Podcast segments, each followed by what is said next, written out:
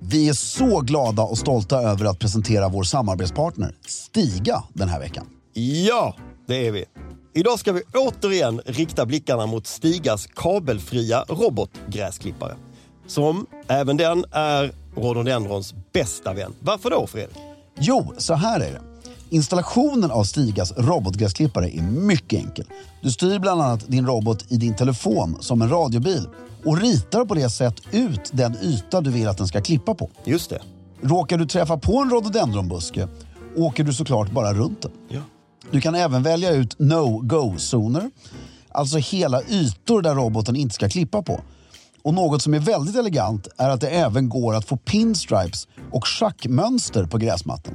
Du kan alltså med Stigas hjälp få din egen engelska slottsträdgård, även om du exempelvis har en tomt på bara 500 kvadrat. Det är helt otroligt. Helt otroligt. Just nu får du även sån här cashback på utvalda robotgräsklippare. Från 150 euro upp till 500 euro.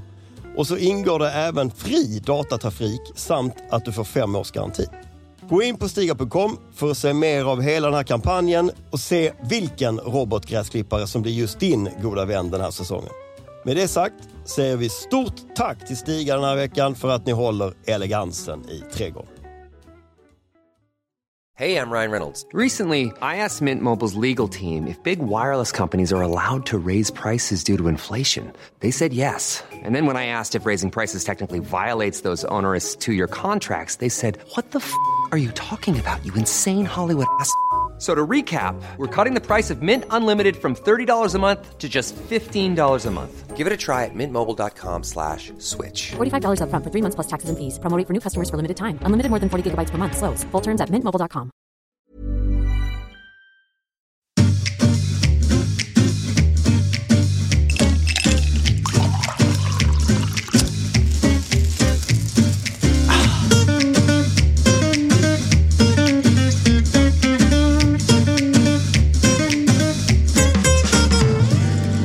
Hej och välkommen till Stiljournalen. Jag heter Fredrik af Klarker och sitter här med den magnifike. Filip Strömbäck.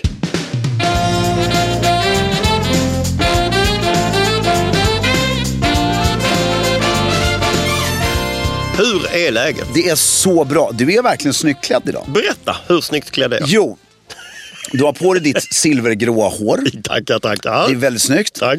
Du har ett par glasögon. Tack, tack. Som är Oskar Magnusson. De är i någon form av sån här dusty, Ja. dusty color. Och du har Natur. på dig en skjorta som är lite beige, Ja, Grå. gråish.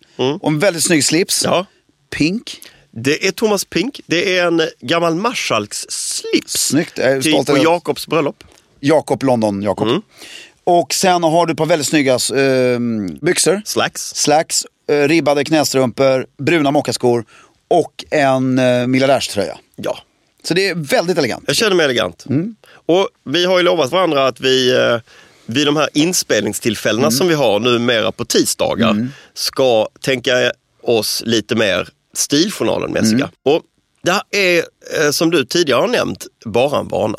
Ja. Så fort man bara börjar anstränga sig lite kring den här tisdagen. Nu har jag det redan eh, i mig. Det, är liksom, det funkar vä- väldigt, väldigt bra. Och en, en härlig sideffekt är att eh, min tjej, hon tycker att det är väldigt härligt när, med de här tisdagarna. Ja, Hon och sen- bara, oh, idag Oj. ska du ha slips. Ja, det är så trevligt. Och sen är det ju bara, så lägger man ingen träning innan till exempel. Nej, nu var jag lite, bara en glirig. Ja, nej, jag skojar. men som, Jo. som idag till exempel, då ska jag springa intervaller på Mm. Bosön som för övrigt är ett väldigt elegant ställe. Men det kan vi, du, till och med du skulle tycka det var inspirerande att vara där. Och då så var min första tanke, ja men vad fan, jag ska ju dit sen, hålla på med slips och sånt när jag ska dit.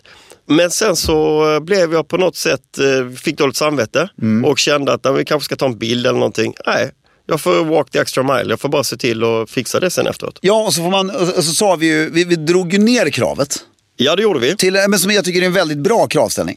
Man ska alltid kunna ta en snygg bild på oss. Men det är väl ett högt krav? Det är ett högt krav. Men, men jag har mitt... Alltså snygg bild kan man ju ta även i träningskläder, men en, du menar en snygg bild utifrån ett Exakt. stiljournalperspektiv? Och igår, för jag, jag måste ju anpassa min klädstil efter min rakning. Ja, Eh, har det jag. har jag också gjort idag, vill jag då ja. påpeka. Och jag miss, så idag har inte jag slips. Nej. För att jag känner mig, att jag kan inte raka mig idag. Nej, just det. Det skulle inte vara snyggt menar du? Nej, nej men jag skulle, hela halsen skulle ju förstå. Alltså jag måste vänta, jag, jag kan ju bara raka mig varannan dag. Ja. Helst var tredje. Så måndag, onsdag och fredag är mina superuppklädda dagar. Den här veckan. Hur- Just den här veckan, ja. Ja. Och en effekt då, igår så var jag av ingen egentligen uppenbar anledning. Eh, eller jo, vi skulle göra en intervju och sådär. Men jag, hade- jag var väldigt snyggt klädd och var väldigt bekväm i de snygga kläderna. Gått ner lite i vikt. Och när jag kommer hem på kvällen, du sa det här att din tjej tycker om, nu ska du ha slips. Och, jag kände det när man kommer hem, det känns så trevligt så här, nu tar man av sig kavajen. Det ger att du tar av dig arbetsdagen på ett helt annat sätt. Ja, verkligen.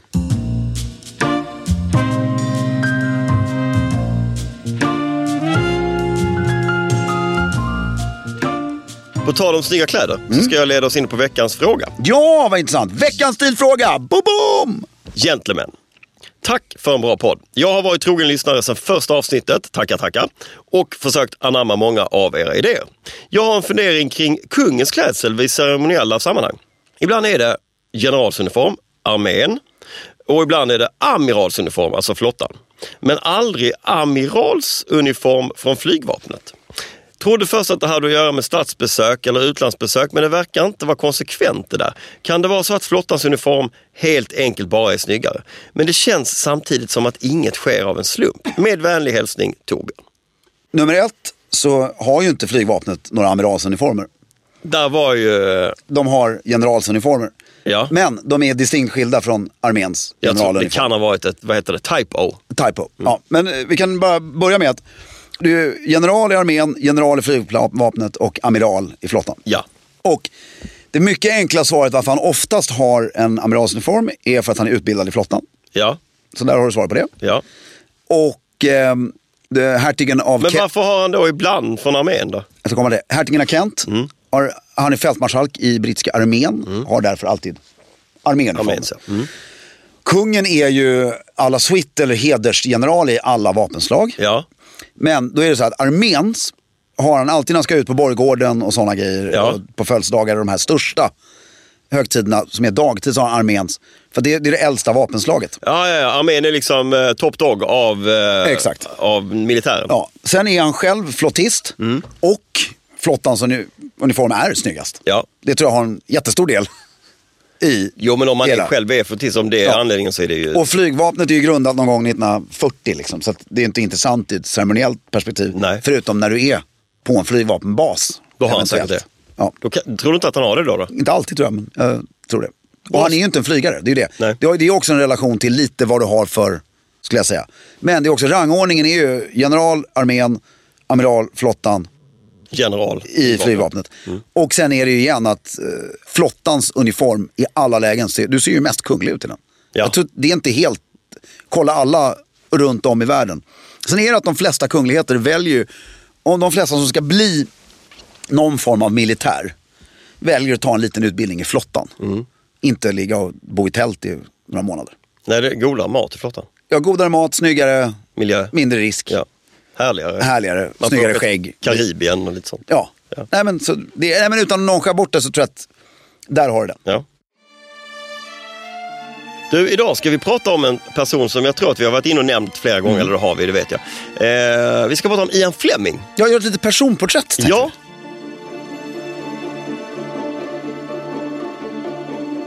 Det ska bli jättespännande. Vem är Ian Fleming? För, jag, jag, för så här är det, jag ska blotta min okunskap totalt. Jag vet inte ens vilket århundrade han är född. Jag skulle gissa att han är född på 1900-talet. jag. Det är korrekt. Ja, men väldigt tidigt. Väldigt tidigt. Ja. De flesta av våra lyssnare misstänker jag vet att det är han som författaren till James Bond-romanerna som sedermera James Bond-filmerna är baserade på. ja. Och eh, vi, du och jag diskuterade ju och tyckte att det är väl kul att göra ett litet personporträtt Ja, om honom. Exakt. Och så har jag djupdykt lite och det dyker ju upp en väldigt fascinerande människa. här, Gör Som jag det? tror, alltså folk på riktigt, inklusive mig själv då, inte hade, jag ska bara lägga ifrån mig. Berätta, han måste ju vara från inte England. hade riktigt koll på hur jävla intressant han är. När man liksom läser och nu berättar hans historia, att det är ju självklart att han har skrivit de här böckerna. Ja. Det, är inte, det är inte konstigt alls. Då kan vi börja då med Julius Caesar. Att, eh, Jag kommer aldrig tröttna på det nej, skämtet. eh, vi börjar med, han är född eh, 1908. Ja. Det- På romartiden. Nej, men han är född 1908. Ja. I en väldigt känd, eh, redan då, bankirfamilj.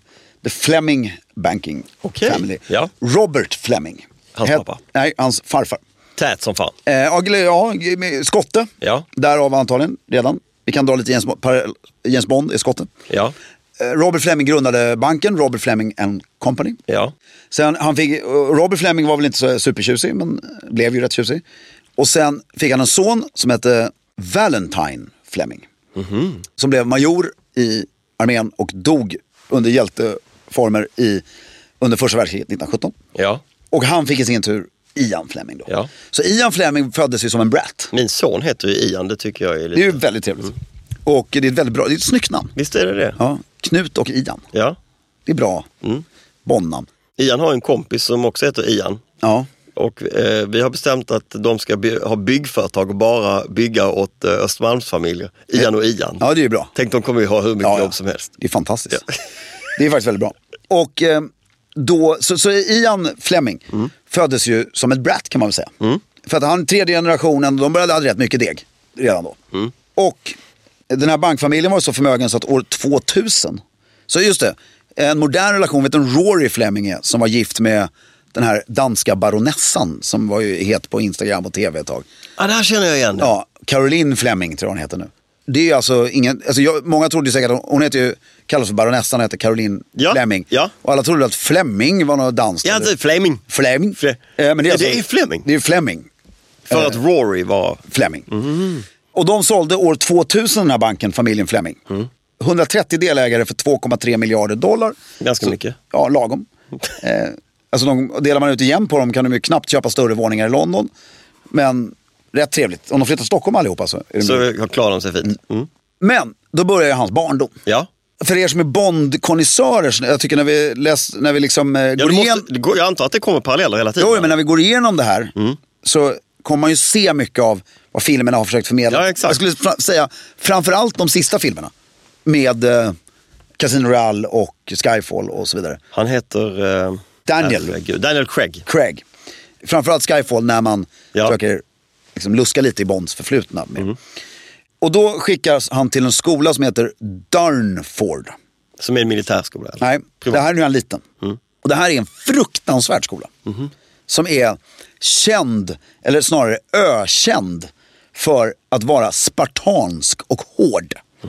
Där de varje morgon börjar med att alla barn ska ner till en iskall sjö och doppa sig, klä av sig nakna inför alla och doppa sig.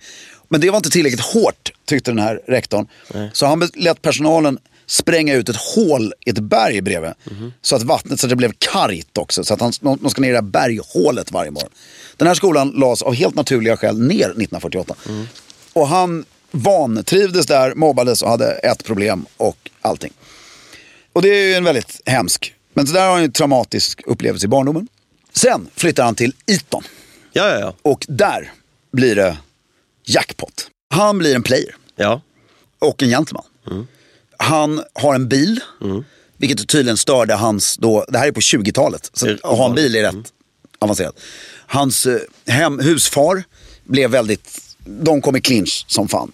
Och han hade en väldigt eh, lyckad relation med damer. Det gillade inte husfarn heller. Och eh, god ekonomi och levde livet och hade inte så bra betyg. Så att, men han gick ändå där 21 till 27. Och slutade innan han tog examen från Eton. För att den här headmastern tyckte så illa om honom så han lyckades övertala hans föräldrar om att han skulle börja på Sandhurst militärhögskola. Och där gick han en kort tid tills han fick gonorré och var tvungen att sluta. eh, så jag menar redan här, om vi bara backar band, redan, om du tänker dig den här personen som ska skapa världens största legend. Och som han tänkte, vi får inte glömma, vi skulle kunna sitta och rabbla de här grejerna. Och det handlar om 1990. Men nu gör inte det här, utan det handlar om 20-talet. Miljö. Alla går omkring i frack och hög hatt. Storbritannien är ett imperium. Han är superrik mitt i detta. Och går på de, o- oavsett den här Dunford var vidrigt, så det är de bästa ställena han är utbildad på. Eton, han är liksom playboy i den miljön. Det är väldigt elegant allting. Och han är, han är verkligen playboy. Alltså verkligen ut i fingerspetsarna. 1927, därför då hans mamma har ju fått för sig att han ska in i då the foreign office. Och för att förbereda honom på det så skickar han honom till en skola som heter Tennerhof i Kitzbühel. Eh, Gå i skolan i Kitzbühel. ja, det är inte heller så här Nej. trist antagligen. Nej. Och nu är han ju 20 bast, eller inte, så han är ju, vad är han, Eh, 19. Mm. Och liksom har bränt av Eton Sanders och nu Tennerhof i Kitzbühel. Åker skidor i nickers och eh, här får man ju röka inomhus. Ja, jaså. Det, det är ingen snack om saker. Och direkt efter det så åker han plugga lite på universitetet i München. Efter det så åker han till Genève, plugga lite på universitetet i Genève. Ah, jag, börjar, i- i- jag börjar känna en röd tråd. Det här är ju en världsvan Exakt, det är en, alltså, och igen, på, gentleman liksom. ja, det klassiska Carl Gustaf Mannerheim, alla de här slarvpellarna. Som sen behöver ett krig eller något liknande för att briljera. Men han har ju skapat det här, här pratar han då, om jag förstått det rätt, han pratar tyska. Obviously engelska, jag tror han pratar franska också. Han börjar bli en väldigt, som du säger, extremt världsvan person. Sen då för att sätta liksom lite huvudet på spiken på den här. Så får han efter allt det här, alltså vi kan ju gå igenom det här i en sjuk detalj. Ja. Men det hinner vi inte och det tror jag inte alla orkar. Utan det, det är det här. Så för vi ska ju obviously komma till ett kapitel som är lite mer formaterande. Så blir han stationerad på Reuters i Moskva. Under stalinist-kommunist-tiden. Och nu är vi 33 ungefär. Men då har han inte pluggat till journalist utan han, eh, han Nej. hamnar bara där. Han, ja, han är bra på att skriva, han har skrivit hela tiden. Ja. Mm. Bra på att skriva. Och det var ju kontakter, mamma. Mamman hjälpte honom ju väldigt mycket i karriären. Så fort han fick ett nej så började mamman terrorisera olika människor. För att, och lyckades. Men det här var inte passande i familjen ändå. Andra världskriget låg fortfarande långt borta Mm. och så vidare. Så han tvingades in i, bank, i banking. Mm, I familjeföretaget. Ja. Och där var han absolut totalt misslyckad. Eh, Massa olika positioner, tides inte, och gjorde aldrig ett bra jobb. Utan äventyret um, lockade för mycket. Och sen kom ju då kriget, 1939. Då rekryteras den här, fortfarande, han är 31 år då. Då rekryteras Fleming av admiralen John Godfrey. Som han sen baserade karaktären M på. Okej. Vilket är ju, ja. Jag tror allt han upplevde är ju, skriv, write, skriv vad du kan. Och det är det han har gjort. Märker man allt mer eftersom den här otroliga berättelsen utvecklar sig. Och då får han kodnamnet 17F. Och där är ju också så här 007. Alltså att där kommer ju hela, han, kan, han vill göra det lite coolare bara.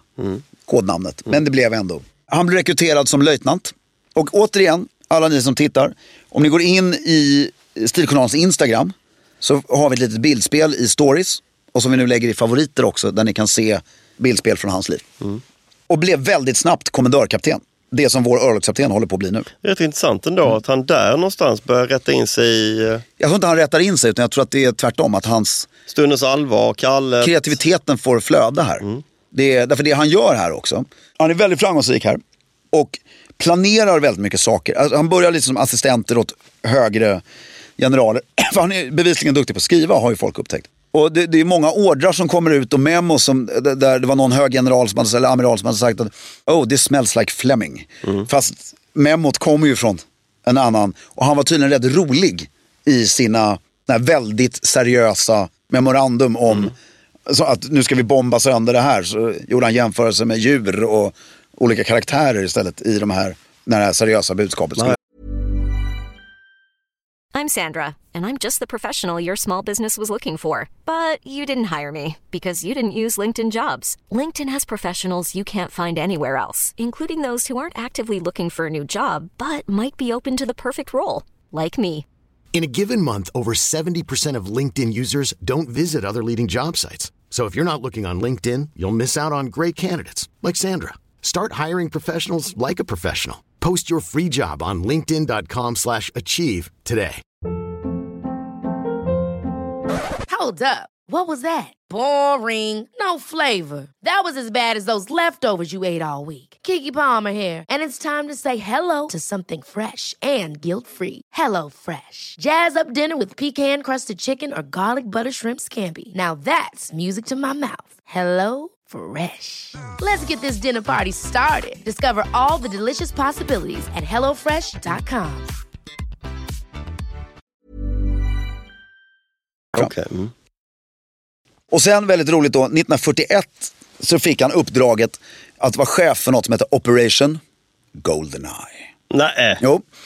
Och det var, det, det var faktiskt en operation som aldrig blev av då. Utan det var att om Tyskland skulle inkorporera Spanien i tyska riket. Då skulle Operation Goldeneye se till att Gibraltar var kvar i, eh, brittisk. britternas, brittisk kontroll och att de kunde få igenom information in till Medelhavet och så vidare. Så det var, och den planen eh, tog han fram och skulle då exekutera om... Fast nu, nu tog aldrig Tyskland. Nej, just det. Franco fick sitta kvar. Så, men det är ju därifrån då Goldeneye, och för alla som inte vet det, han skrev aldrig en bok som hette Goldeneye. Nej, Utan hans sommarställe hette ju Goldeneye. uppkallat efter det här. Ja, på Jamaica. Som var ju hans pärla Jaha. i hela livet. Okej. Där han var tre månader, han yrkesarbetade ju väldigt långt in, även efter han hade blivit enormt framgångsrik författare på The Sunday Times. Och var på varje tisdagsmöte möte fram till bara några år innan han dog där. Jaha. Så han fortsatte skriva, efter militären fortsatte han skriva. Ja, och det var hans yrke. Ja. Sen då, men det ska vi komma till sen. Men Operation Goldeneye, så där har man ju förklaringen till Ja, Goldeneye. jag fattar. och sen då, 1942, så det här tycker jag är helt häftigt. Hallå? Det här tycker jag är väldigt häftigt. 1942 så grundade han något som hette Number 30 Commando. Eller 30 Assault Unit. Det vill säga, det, det förkortades eh, 30AU. Och det går ju att beskriva som, det är alltså egentligen, ehm, det är en glorious bastard. Det är alltså ett gäng som ska in bakom fiendens linjer och störa. Grovt. Och samla in information och så vidare. Och, det, och han, han var aldrig med i teamet, utan han skötte det. Alltså han grundade det och skötte det från ehm, var de skulle. Och, så Ah, ja, vidare. okej. Mm. och där, då får han ju också en absurd insyn i covert operations Mm, just det. Mm. och så vidare. Återigen, hela hans krigsupplevelse kan vi bryta ner i molekyler. Men sen december 1944, då blir han skickad, tycker jag är väldigt coolt, till, och jag gillar uttrycket, to the far east. Kan du de olika, ur ett västerländskt perspektiv, eller snarare ett brittiskt imperieperspektiv, de olika istarna? Nej, Du har the near east, vad sa du? the near Mm. Ja, men east, det, för det har jag aldrig fattat vad Near East är. Det är Turkiet och så det. är vidare. det. Och sen har så du- Middle East och the far east. och The Far East. Det har jag aldrig Då är det fattat. borta i Japan och håller på. Men, och då skickas han dit för att utreda då inför en invasion av eh, Japan och hela den grejen. Och samla, i- och, alltså han var inte spion men han skulle, to gather intelligence var hans uppdrag. Så skedde väl det, han kan inte spionera så mycket själv. Han skickade ju garanterat ut och hade informatörer och, så han var ju djupt inrotad i hela spion. Han var ju en spionchef Ja. i mångt och mycket. Måste man väl säga så. Ja. Och sen avslutade han sin karriär där med att grunda något som heter T-Force. Det vill jag ha med bara för att det lät så coolt. Ja. När började han skriva? Eh, Kommer det? Det hette Target Force. Som skulle säkra objekt som de hade tagit under då Ja. kriget. Sen då, efter kriget. Här har vi ju då en väldigt uppenbar, alltså han är ju inte, vi pratade om eh, Harald Edelstam, som var en uppenbar hjälte. Ian Fleming är ingen hjälte, han har gjort coola grejer. Men han är ju en otrolig produkt av sin tid. Det är ju nästan löjligt.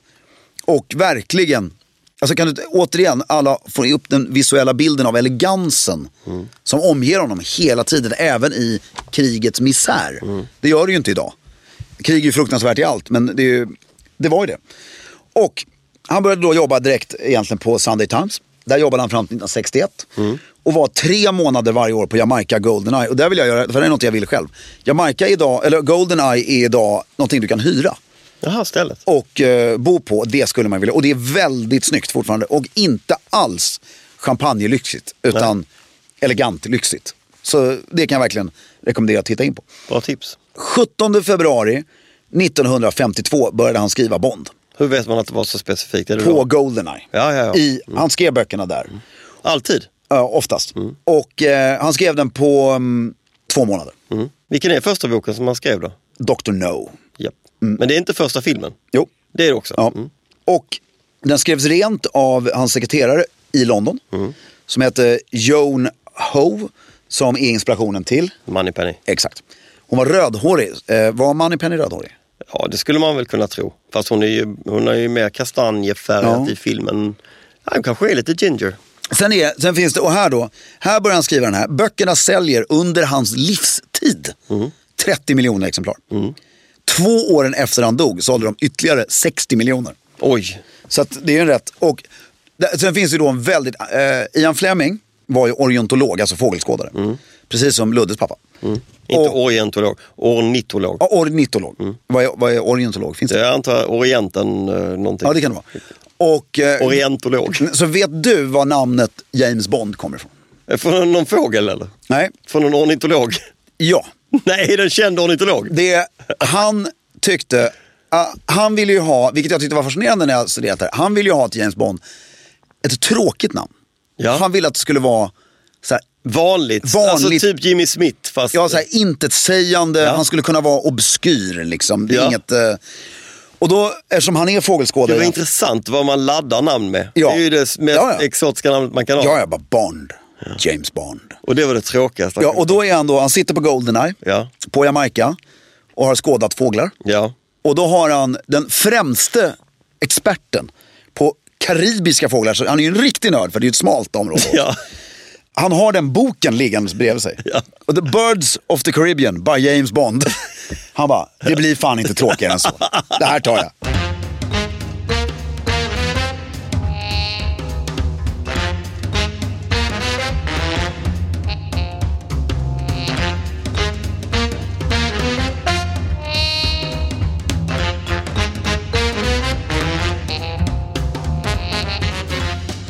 Och eh, många av de här namnen i James Bond-böckerna Ja. är ju baserade på, eh, alltså, obviously. På riktiga namn. Ja, på riktigt namn. Och det bästa jag hittade, som jag älskar, är Goldfinger. Nej, Jo, det, tänk- är inget namn. Jo. Nej, jo, jo. Då tänker man ju så här, Goldfinger. Det är, på, Det är ju påhittat. Det är Gyllene finger, herregud. Jo, men oss, eh, Sverige- det passar ju perfekt Mm, till storyn. Han är ju, eh, guldsmugglare och vill råna Fort Knox och Ja. vad det nu är. Och jag blev så lycklig därför jag och Ian Fleming har ju tydligen exakt samma smak. Ja, För det finns en arkitekt, eller fanns en arkitekt som hette Erno Goldfinger. Som han hatade. Och därför blev den här skurken då. Och jag- jag var ju tvungen att kolla upp den här arkitekten. Ja, och du- Det är ju fruktansvärda Är det byggnader. gräsliga grejer? Alltså det är grå hardcore betong liksom bara. Brutalism. På, alltså i sitt ful, alltså det är till och med så jag tycker, vad heter han? Fältöversten. Nej men han, eh, Le Corbusier gör vackra byggnader, så fula var Det han. låter som något jag skulle gilla ju. Ja exakt. Eh, nej men det är kul att alla de här, Mm. Ja. eh, alla de här namnen har eh, oftast en, och det här är rätt kul alltså för lyssnare. eh, Att göra lite research på när ni ser filmen. Allting blir lite roligare att se Ja, när man mycket vet de roligare, här ja. bakgrundshistorierna. Och sen var han ju då, eftersom han var den här playboyen. Mm. Och han var ju det ut i fingerspetsarna. Han hade ju stökigt privatliv.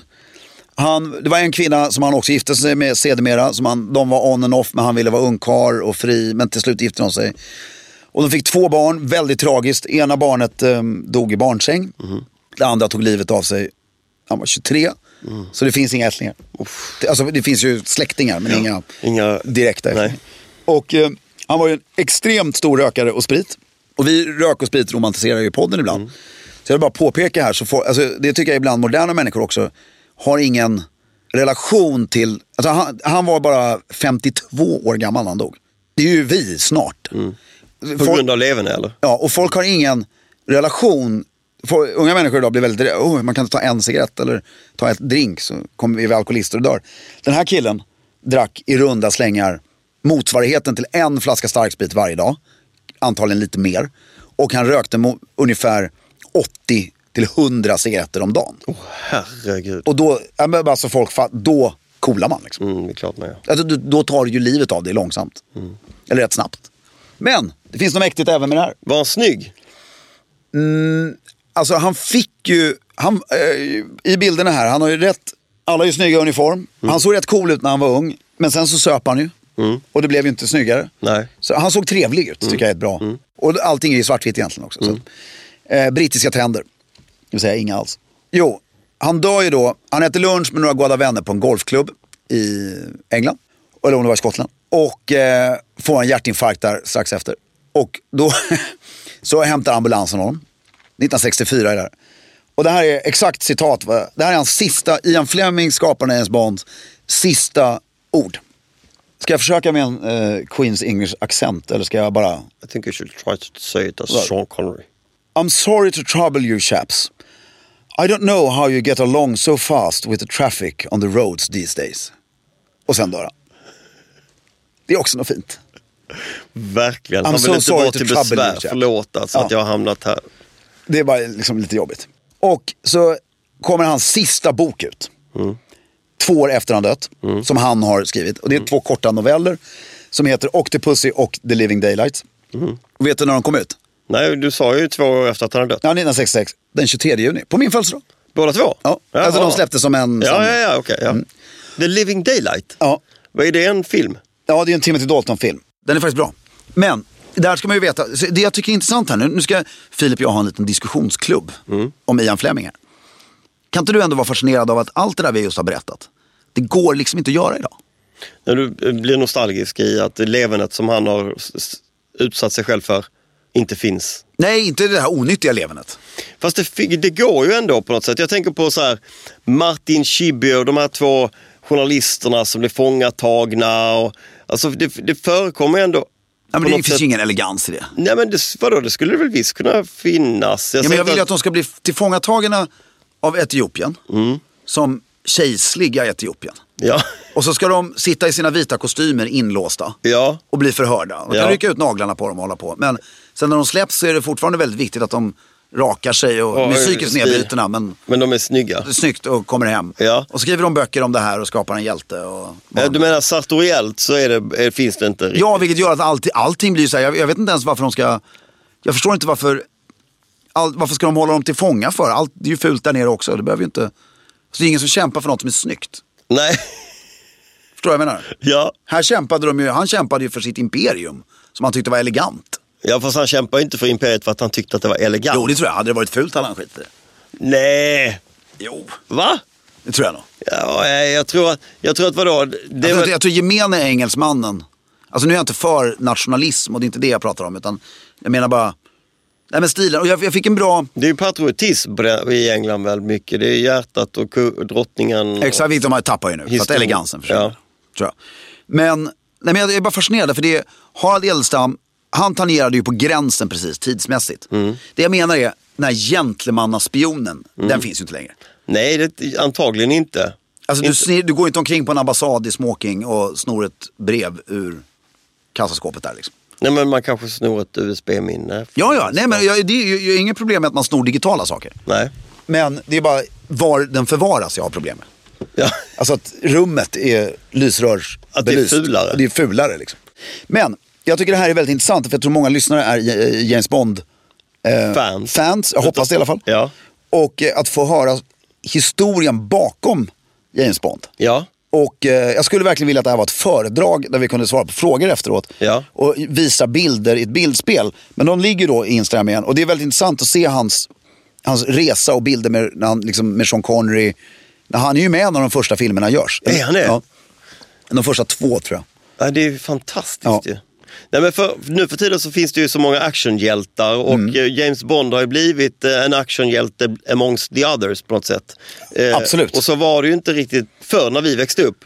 För, för oss så tror jag att det är nostalgiskt ändå för att det fanns inte så många actionhjältar. Nej. Mm. Det var ju mer påhittat. Batman fanns kanske, det fanns någon annan men, men James Bond blev ju, var ju väldigt unik. Så att det jag skulle också vilja höra lite mer kommentarer från våra lyssnare och, och gärna yngre lyssnare om Ja. de har någon relation till James Bond, om vad de tycker liksom. Ja, och jämför man då, det, det som händer när man läser på om Ian Fleming, Mm. så är det roligt också för att då märker man att karaktären i James Bond Mm. är ju skapad ur sanning.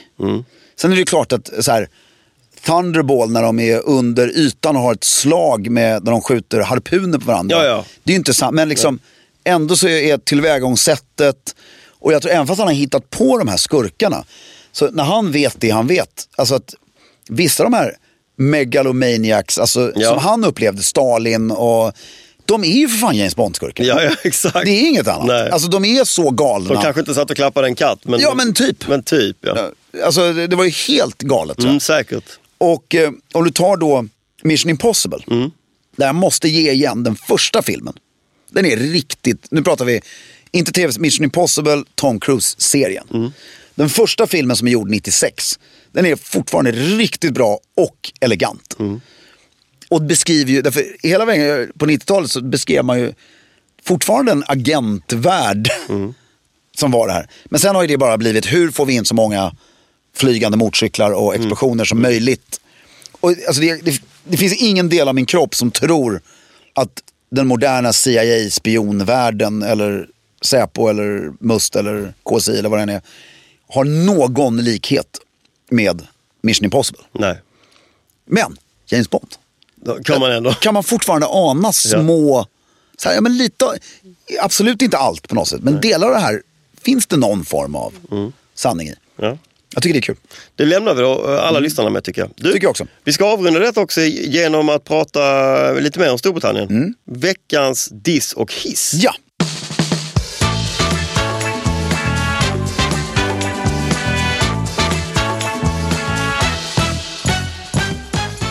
det här är, det är väldigt småborgerligt av mig att göra den här dissen. Ja. Jag erkänner det öppet. Eh, Egentligen ska man inte bry sig överhuvudtaget, bara skitsamma. Ja. Låt dem göra vad de vill. Men jag tycker att det är småborgerligt av dem Ja. att göra Att- detta. Vad? Nej men jag tycker Meghan och Harry, främst Harry, tycker jag är så här. Att lämna uppdraget som sjätte i tronföljden, som Captain General of the British Marine Corps, eller om det- of the Marines som det bara heter. Och eh, alla andra uppdrag för att bli megakändis i Kalifornien. Det är, tycker jag, s- lite slappt och lite synd. För att det är inte så att han kommer bli mindre mediebevakad. Nej. För det, det var ju anledningen. Eh, Så det är den jag inte... Det är den ekvationen jag inte får ihop. Nej. Om de skulle gå ut och säga att vi vill göra för degen, skitbra. För det, den kommer man gott om. Hissen är ju drottningen som stänger av dem helt, tycker jag. Ja. Det är ju fantastiskt. Ta bort, han är inte Captain General of the Marines längre. Nej. Och, eh, och där vill jag också reda upp, det är en miss...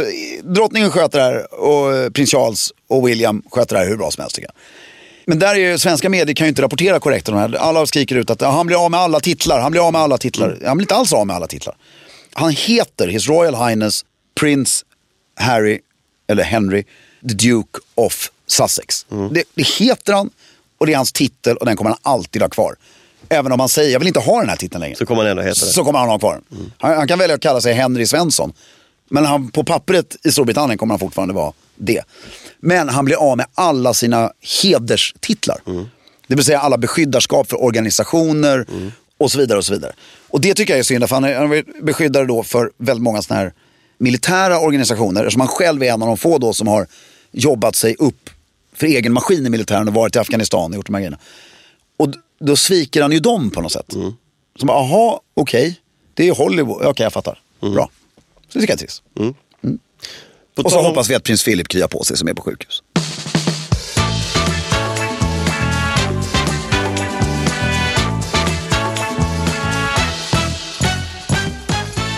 På tal om relationen mellan barnbarn och mormor eller farmor. Så, Mm. Veckans stiltips. så har vi veckans stiltips. Som jag tycker Kristoffer lyfte på ett så briljant sätt. Ja, och vi tog till oss Ja. och låtsas vara vårt. Ja. Det är ju att ta tillfället i akt och ringa en äldre släkting. Mm. Alltså det är någonting otroligt stiligt i att hålla kontakten och hålla dialogen vid liv med någon som står dig nära fast som är långt bort. En släkting som är lite äldre än vad du Ja, är. och det, det är verkligen, gör det, ni kommer ha sån glädje av det resten av livet. Med det sagt, Håll stilen.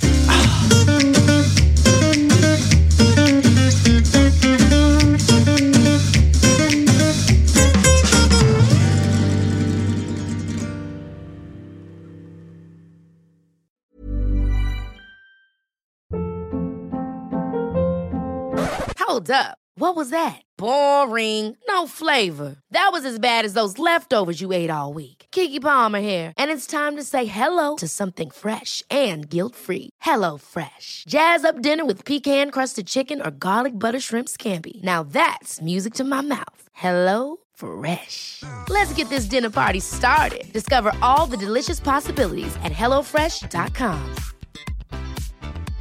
Hey, it's Paige DeSorbo from Giggly Squad. High quality fashion without the price tag. Say hello to Quince. I'm snagging high-end essentials like cozy cashmere sweaters, sleek leather jackets, fine jewelry, and so much more. With Quince being 50 to 80% less than similar brands. And they partner with factories that prioritize safe, ethical, and responsible manufacturing. I love that. Luxury quality within reach. Go to quince.com slash style to get free shipping and 365 day returns on your next order. Quince.com slash style.